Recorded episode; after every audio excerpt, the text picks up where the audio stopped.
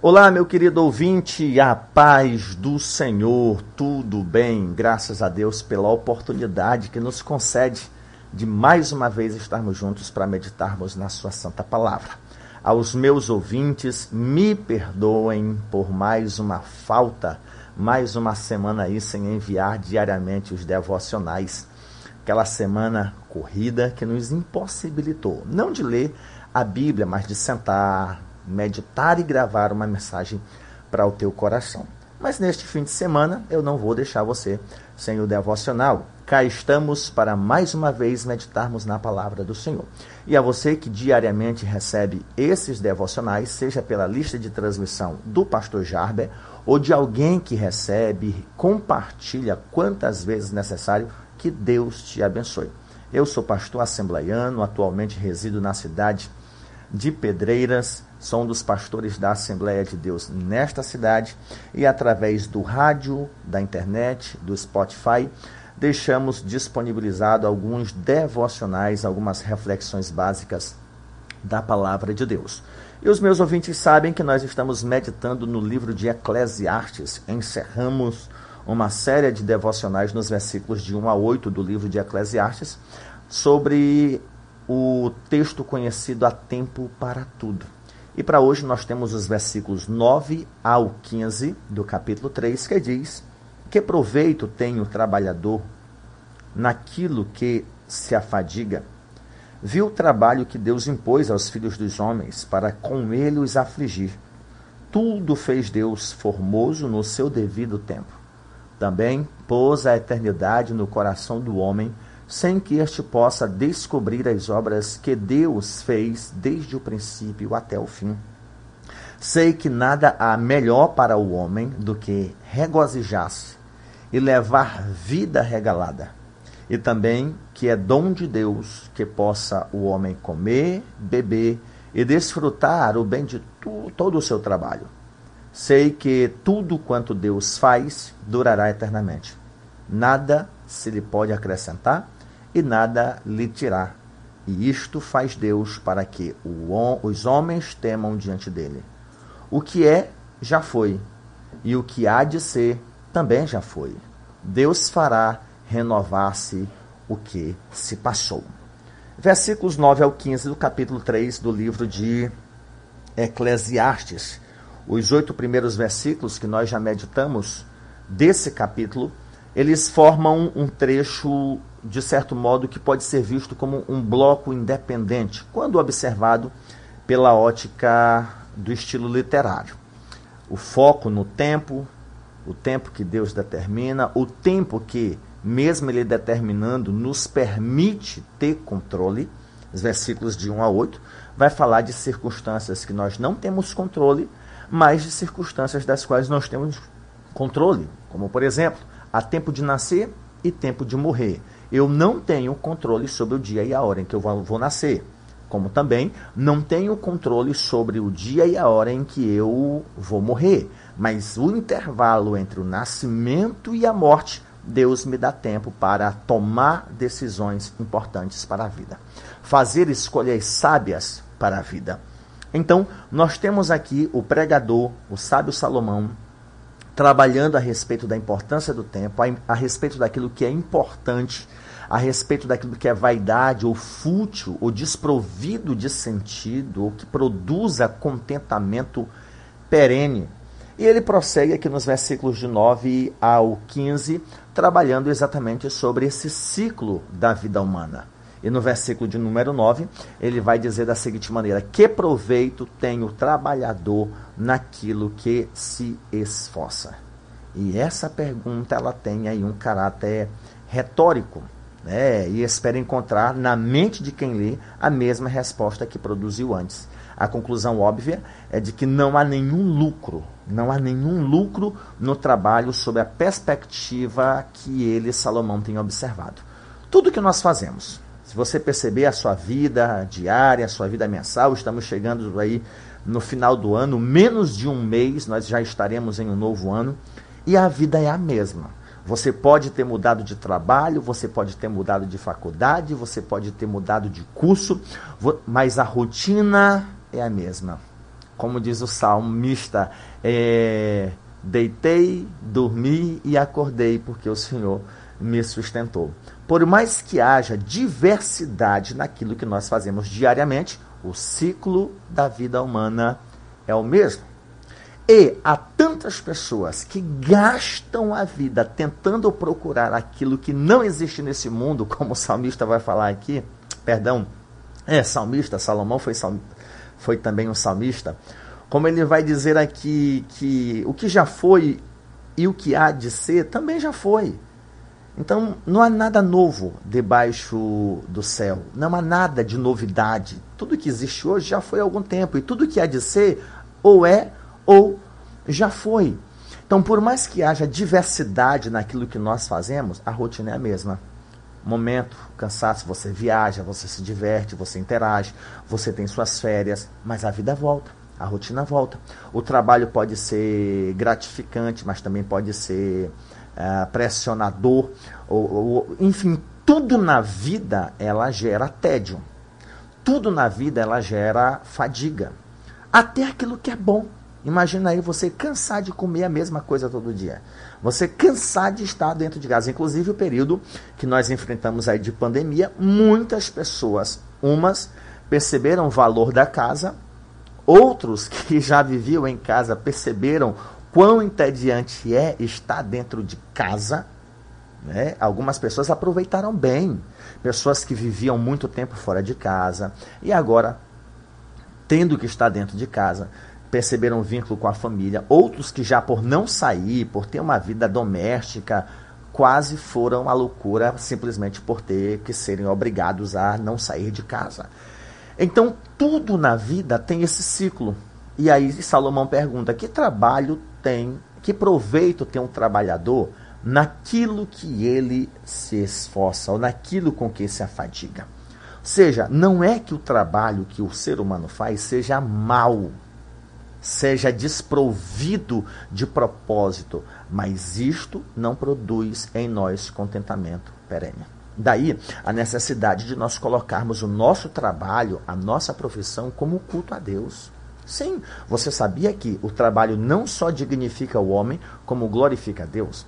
Culto a Deus é tributar a Deus glória com aquilo que ele é digno, com aquilo que ele merece. Portanto, se Deus criou o trabalho e criou o homem para executar aquele trabalho, a partir do momento que nós trabalhamos, nós cultuamos a Deus, nós o glorificamos porque nós estamos fazendo aquilo para o qual fomos criados. Trabalho não é pecado. A fadiga, a canseira, o tédio são consequências do pecado sobre o trabalho, mas o trabalho em si não é um ato pecaminoso. Razão pela qual Salomão viveu tempo suficiente para entender, por melhor que seja o proveito do trabalho na terra, ele traz fadiga. Então parece não ter lucro. No versículo 10 ele vai dizer: Vi a tarefa que Deus pôs sobre os filhos dos homens para afligi-los, né? E quando ele fala aqui de trabalho, ele usa essa mesma palavra lá no versículo de número 23 e 26, em que ele vai descrever como dor, irritação, ou como fonte de dor e de irritação. No entanto, no decorrer do texto, ele vai falar que não tem como fugir dessa realidade. Por exemplo, se você foge do, pré, do, do trabalho, é preguiça. Aí preguiça é pecado. Se por um lado você não é preguiçoso, mas é trabalhador, ainda assim isso vai produzir fadiga, vai produzir irritação, porque se você é de fato trabalhador, seu trabalho não é feito da forma como você quer, isso vai trazer irritação, isso vai trazer fadiga. Por outro lado, se você não é aquele exímio trabalhador, mas é um trabalhador relaxado, descansado, isso vai proporcionar insatisfação em outras pessoas. Então perceba que nesse caráter trabalho, tudo pode trazer fadiga, tudo pode trazer tédio, tudo pode trazer irritação. Se você foge, você é preguiçoso. Se você trabalha demais, você pode se irritar porque você se desgasta. E isso eu vi no meu avô, já na sua velhice, lamentando, chorando, irritado, porque via o mato na frente da casa dele, a casa cheia de netos, os netos só querendo saber de brincar, e ele lamentando do tempo que ele era novo, que ele pegava uma foice e limpava o terreno. Não é que ele estava irritado por ele não ver os mais novos fazendo, mas porque ele mesmo queria fazer. Então Salomão começa a observar a futilidade das coisas. O trabalho foi Deus que colocou. Se você não trabalha, você é preguiçoso. Se você trabalha, você pode não encontrar, e é certo que não vai encontrar, total contentamento. Então, como agir diante, parece que desse beco sem saída? Versículo 11 ele diz: Tudo fez Deus formoso no seu devido tempo. Também pois a eternidade no coração do homem, sem que este possa descobrir as obras que Deus fez desde o princípio até o fim. Deus criou o homem para ser eterno, mas esta eternidade que seria garantida para o ser humano como resultado da obediência, ela foi comprometida a partir do momento em que o ser humano desobedeceu a Deus. Então, esta semente da eternidade, ela continua plantada no ser humano. Tanto é que todos terão vida eterna, seja na glória, seja no tormento eterno. Todos viverão eternamente. Uma vez que aqueles que estarão no inferno, lago de fogo, estarão vivos, mas longe da presença de Deus, da glória de Deus, do descanso de Deus, isso é considerado como morte eterna, ou seja, uma vida eterna separada de Deus, se é separado, é morte. É um conceito básico para morte, separação. Se estão separados eternamente de Deus, esta vida é tida como morte. Mas a partir do momento que Deus coloca no coração do ser humano a semente da eternidade, é exatamente aqui que faz com que o homem procure satisfação para a alma. É por isso que nós choramos quando alguém morre, quando nós morremos, causamos tristeza, porque o ser humano não foi projetado para a morte, o ser humano foi projetado para a vida. Porém, a partir do pecado, tudo nesta vida foi maculado. E essas coisas que foram maculadas, por mais que ainda sejam boas, elas têm também a ramificação do pecado, a mancha do pecado. Vamos pensar aqui no sexo. O sexo foi criado por Deus para a recriação do casal, para a procriação, né, a, a, a, procriação mesmo, o aumento da prole, a raça humana, tudo o propósito de Deus. O sexo continua bom, mas maculado, ao ponto de o próprio texto sagrado não condenar a relação íntima, mas condenar pecados sexuais causados pelo pensamento contra o próprio corpo, sexo ilícito com pessoas que não são o seu cônjuge de fato. Toda a escritura sagrada nós encontramos imoralidade sexual e pessoas que pagaram severamente por causa desse ato. A perversão sexual. Mas o sexo não é satânico, mas o sexo foi maculado. Eu estou dando apenas aqui um exemplo da mesma forma, o trabalho e tantas outras coisas boas foram afetadas pela mácula do pecado. E mesmo, por exemplo, a terra que ia produzir pão, sustento para o ser humano, é a mesma terra que vai produzir cardos e abrolhos ou ervas daninhas. Porém, isso não deve ser motivo para nós cruzarmos o braço e dizer: ah, não, eu vou largar de viver. Não, eu devo viver, porque este mundo, apesar de estar sob a maldição do pecado, ele tem sido preservado pelo próprio Deus e será restaurado. E aí eu sempre lembro de uma questão ética envolvendo Lutero. Perguntaram, Lutero, o que, que você faria se soubesse que o mundo acabaria amanhã? Ele dizia, eu faria duas coisas. Uma, eu pagaria as minhas dívidas e outra, eu plantaria uma macieira. Pagaria uma, as dívidas porque se o mundo vai acabar amanhã e a macieira ele vai dizer: Eu pagaria as minhas dívidas porque, mesmo o mundo acabando amanhã, eu continuaria sendo ético. E eu plantaria uma macieira porque eu sei e acredito que esse mundo foi a melhor obra da criação de Deus e, por mais que ele chegue ao fim para ser restaurado, ele deve ser por mim preservado. Então, a responsabilidade do ser humano para com as obras da criação. Então o, o, Salomão prossegue: Eu sei que nada há melhor para os homens do que regozijar-se e levar vida regalada. Também é dádiva de Deus que possa o homem comer, beber e desfrutar o bem de todo o seu trabalho. Eu sei que tudo o que Deus faz durará eternamente, nada se lhe pode acrescentar e nada tirar. E isso faz Deus para que os homens temam diante dele. O que já foi e o que há de ser também já foi. Deus fará renovar aquilo que se passou. Portanto, meu querido ouvinte, nós encontramos nesse texto esse ciclo da vida. Você roda, roda, roda, roda, roda, pá. Uma hora você pausa. Ciclo da vida humana. Nesse intervalo entre o nascimento e a morte, muitas coisas se repetem, muitas coisas novas acontecem. Mas, mesmo as coisas novas acontecendo, elas podem trazer um sentimento de insatisfação. Ah, é a mesma coisa do que eu já experimentei. Ou seja, Salomão está preocupado em que os seus leitores vivam a vida querendo buscar perene satisfação naquilo que todo mundo já viveu e experimentou. Sabe aquela questão de, ah, fulano de tal fez, mas eu ainda não, eu quero experimentar. E é exatamente esse erro que Salomão quer evitar nos seus leitores. Não é que ele curtiu a vida e agora quer tirar esse prazer dos seus leitores. Ele só está transmitindo sua experiência de que, por mais que as coisas que você experimente sejam novas, ela pode trazer um sentimento de incompletude, de insatisfação, de mesmice. Ah, é assim? Isso geralmente acontece, por exemplo, na vida de quem é solteiro. Não vejo a hora de casar. E percebe no casamento que a vida dois ela é prazerosa, mas é também difícil.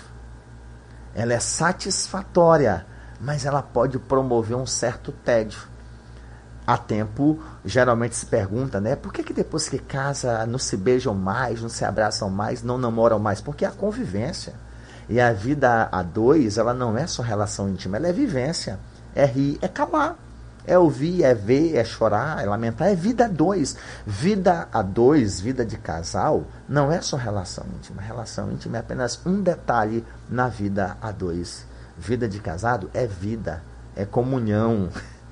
É comunhão na, na prática, não é nem comunhão parcial, é comunhão plena de todos os momentos, sabe? E, é aquela questão, ah, o que, que mudou na minha vida? Não, você tem alguém para viver com você. Se você pensar em casar só para resolver o problema da satisfação sexual, você pode seriamente ser frustrado.